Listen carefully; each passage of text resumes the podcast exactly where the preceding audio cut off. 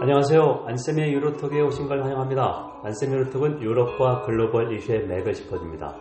유럽과 세계 그리고 우리를 되돌아봅니다.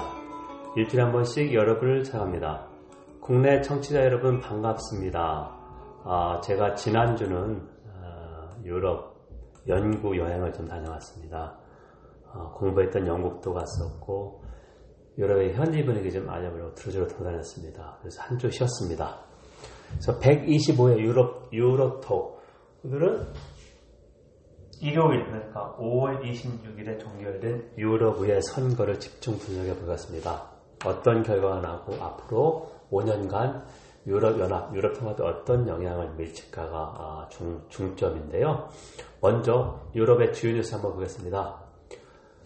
어, 제가 좀비 총리라고 몇 번 언급했던 테레사 메이 영국 보수당 총리가 사임을 발표했다. 6월 7일자로 사임하겠다.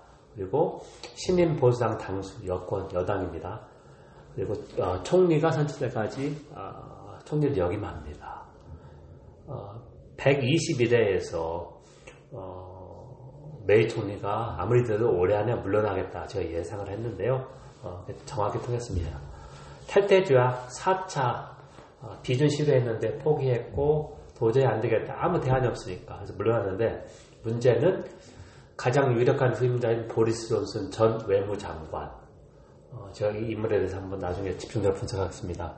강경 브렉시트 지지자입니다. 어, 그래서 영국 브렉시트 어, 탈퇴일이 10월 30일 연기됐는데 두 번 연기됐습니다. 유럽연합이. 강경 어, 보수당 총리가 나와서 다시 연기를 받을 수 있을 것이냐. 쉽지 않을 것이다. 자, 그렇게 되면 영국의 브렉시트는 계속해서 혼돈, 혼란일 것이다. 그렇게 생각합니다. 두 번째, 체코의 도널드 트럼프라 불리는 안드레이 바비시 총리가 있습니다. 다 기업가 출신이고 백만장자고 거대 기업을 거느리고 있는데요.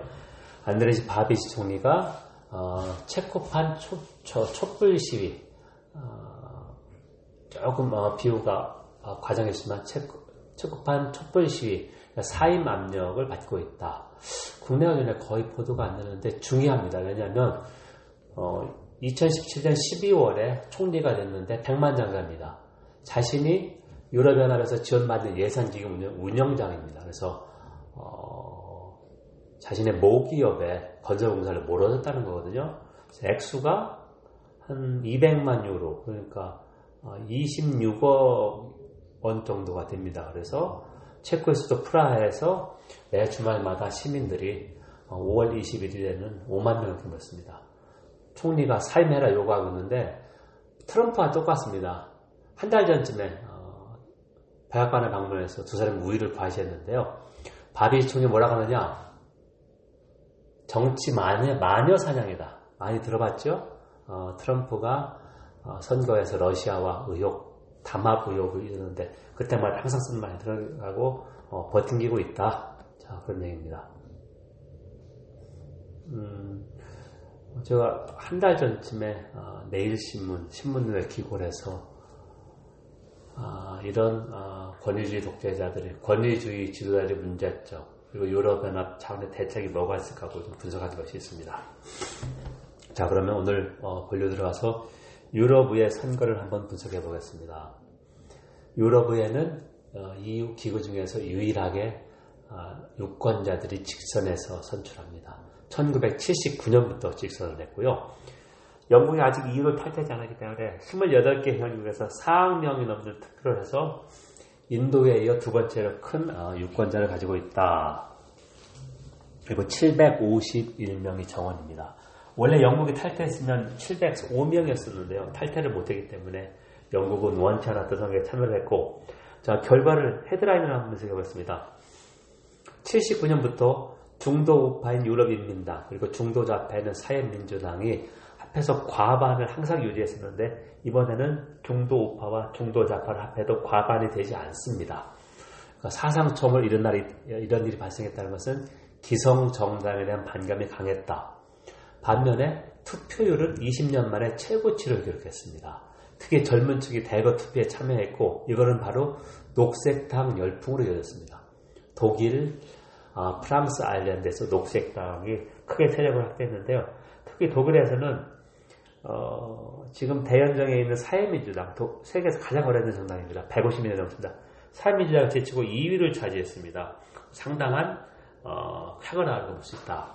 그리고 포퓰리스트 정당 마테오 살비니의 이탈리아 북부 동맹 중심이 돼서 어, 프랑스 마린 르펜 공화국 연합 이런 와 함께 어, 구정당 연립전선을 형성했는데요. 어, 5년 전보다 5% 정도밖에 세력이 확대가 안 됐습니다. 그래서 일부에서 30% 정도까지 세력을 확대했는데 어, 5월 27일 월요일 오전 현재 어, 잠정 직계인데 포퓰리스트 정당은 25% 어, 정도의 문을 닫으니까 5년 전에 비해서 5% 정도밖에 세력을 확대하지 않았습니다. 자, 그렇게 따라서 없었던 것은 어, EU 선거가 유럽의 선거가 비례대표자입니다. 그래서 소수 정당에게도 유리하다. 그러니까 4년 전에도 이들이 어, 포퓰리스트 정당이 많이 세력을 확대했다. 그렇기 때문에 이번에는 그렇게 확대가 안 됐다 이렇게 될 수 있고요. 어, 이번 유럽톡의 핵심 질문에서는 그렇다면 포퓰리스트 정당 간 연대가 가능할까? 자, 중도 우파와 중도 좌파 합해도 과반이 안 되는 사상 처음으로 발생했다. 보세요. 포퓰리스트 정당은 당연히 연대해야 되지 않겠느냐. 당위성인데 현실은 없다. 왜냐하면 포퓰리스트 정당은 자기 국가가 우선입니다. 이탈리아는 어, 난민 no, 프랑스도 난민 반대하기 때문에 그 정당은 난민 반대는 어, 동일하지만 난민 세부 분담 그런 걸 절대 받아들일 수 없기 때문에 연대가 어렵다. 그 대신에 어, 포퓰 정당의 세력을 확대했기 때문에 유럽에는 어, 위원회 중심입니다. 외교 안보 위원회, 경제 위원회, 위원회에 폴피스 정당이 더 많은 위원회 배치해야 되겠고 이 사람들은 어, 의사 정책 결정을 막을 수는 없겠지만 저지 어, 지연시킬 수는 있다. 그러니까 유럽의 정책 결정이 좀더 어, 시간이 많이 걸릴 것이라는 얘기고 또 하나는 유럽의 중도파, 중도자파의 과반은 깨졌지만 어, 중도파인 그리고 가장 친유럽적인 자유민주당 연대, 유럽 간의 연대, 그리고 녹색당, 어, 네개 정파가 어, 유럽 통합을 강력하게 지지합니다. 그럼 이 네 개 정파가 더 긴밀하게 협력할 수밖에 없다. 자, 그렇게 보면 어, 친유럽과 반유럽 세력이 더 공고하게 뭉칠 수 있다. 이렇게 생각합니다. 자, 그러면 유럽의회는 7월 2일 날 개원하게 됩니다. 앞으로 일정을 보겠습니다. 어, 최고 후보 슈피첸 칸디다트 제가 설명했습니다. 유럽의 각 정파가 행정부 역할하는 집행위원장 후보를 내세우고 투표를 합니다. 선거를 합니다. 그래서 이번에 어, 제1 정파가 된 중도 우파 기독교 민주당 쪽이죠. 유럽 인민당 정, 어, 원내 원내 원내 그룹이 원내 교섭 단체가 만프레트 베버라라는 독일 어, 유럽의 의원을 어, 슈피센 칸디다트 집회, 집행위원장으로 내세웠습니다. 자, 그러면 먼저 유럽의 정파 간에 어, 이 사람이 지지를 받아야 되고, 그 다음에 유럽 의회가 5월 28일, 오늘 방송이는 5월 28일에 어, 비공식 어, 회의를 열어서 28개 수반들이 모여서 누가 집행위원장을 논의하고 논의할 예정인데요. 이때 어, 만프레트 베버 유럽의 선거 결과를 존중해야 되지만 원래 집행위원장 선출 과정은 유럽 2세가 결정합니다. 유럽 의회 선거 결과를 감안해서 유럽 2세가 결정하는데 5년 전부터 이런 슈피생 칸디다트 제도가 도입돼서 어, EU 회원국 수반들은 어, 내키지 않았지만 수용할 수밖에 없었다. 이번에 과연 어, 의회가 단임 후보를 내면 유럽 이사에서 강력하게 반대하지 않는 한 통과될 가능성이 높다. 그럼 가장 강력한 반대는 누가 할 것이냐? 프랑스의 에마뉴엘 마크롱 대통령입니다. 이번에 중도우파 의회를 결성해서 어, 마린 르펜의 극우 정당하고 거의 1% 차이로 졌지만 상당히 선전했습니다. 프랑스 사회당은 거의 절멸했고요. 유럽의 선거에서. 자 그렇기 때문에 마크롱은 원래 슈피젠 칸디다트라고 하는 게 의회가 너무 권한을 어, 넘었다. 월권행위다. 그리고 만프레트 베브라고 하는 46의 독일 정치인 아무런 행정 경험이 없습니다. 유럽의 의원밖에 한 것이 없습니다. 독일에서조차. 자, 그렇기 때문에 이 두 개를 싫어한다. 하지만 어, 이걸 막을 수 있을 것이냐? 이거는 좀 어, 쉽지 않을 것이다. 마크롱만으로는 부족하다. 이러면 투스크 유럽 이사장의 새로운 임무를 제시하든지 벌써 이제 앞으로 어, 한 두세 달 안에 집행위원장이 결정되고 그다음에 도널드 투스크 상임의장도 올해 말에 임기에 끝납니다. 유럽 이사의 상임의장 우리가 보통 유럽연합 대통령을 하죠. 의장 그리고 어, 투자를 가장 많이 있는 게 22 유럽 중앙은행 총재도 11월 1일자로 바뀝니다. 누가 중앙은행 총재가 될 것이냐? 어, 단임인데요. 8년 단임인데요. 22 총재가 2011년 어, 같은 경우 벌써 이 시기에 결정이 됐는데 아직 올해는 어, 좀 더디고 더디다. 자, 그러면 앞으로 유럽 연합의 가장 큰 관심사는 어, 누가 새로운 지도부의 지도자가 될 것이냐 이런 얘기입니다.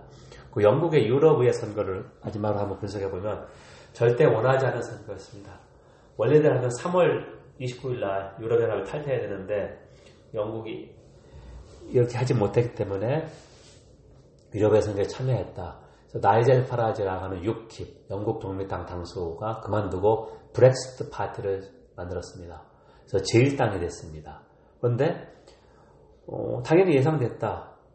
보수당이 4위를 차지하고 노동당도 브렉시트에 대해서 애매모호한 입장에서 3위로 변했는데 2위는 가장 친유럽적인 자유민주당이 2위를 차지했습니다.